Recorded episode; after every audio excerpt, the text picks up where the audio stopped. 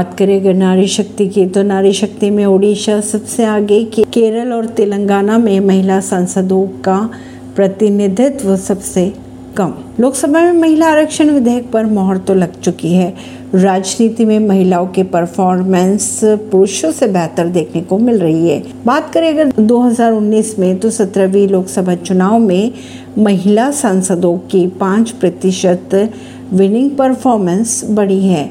ओडिशा में सबसे ज़्यादा महिला सांसद चुनकर संसद पहुँची है। वहीं अगर 33 प्रतिशत की बात की जाए तो 33 प्रतिशत सांसद महिलाएँ हैं, जबकि केरल और तेलंगाना में सबसे कम महिलाएँ सांसदों की उपस्थिति दर्ज है। परवीन ऋषि, नई दिल्ली से।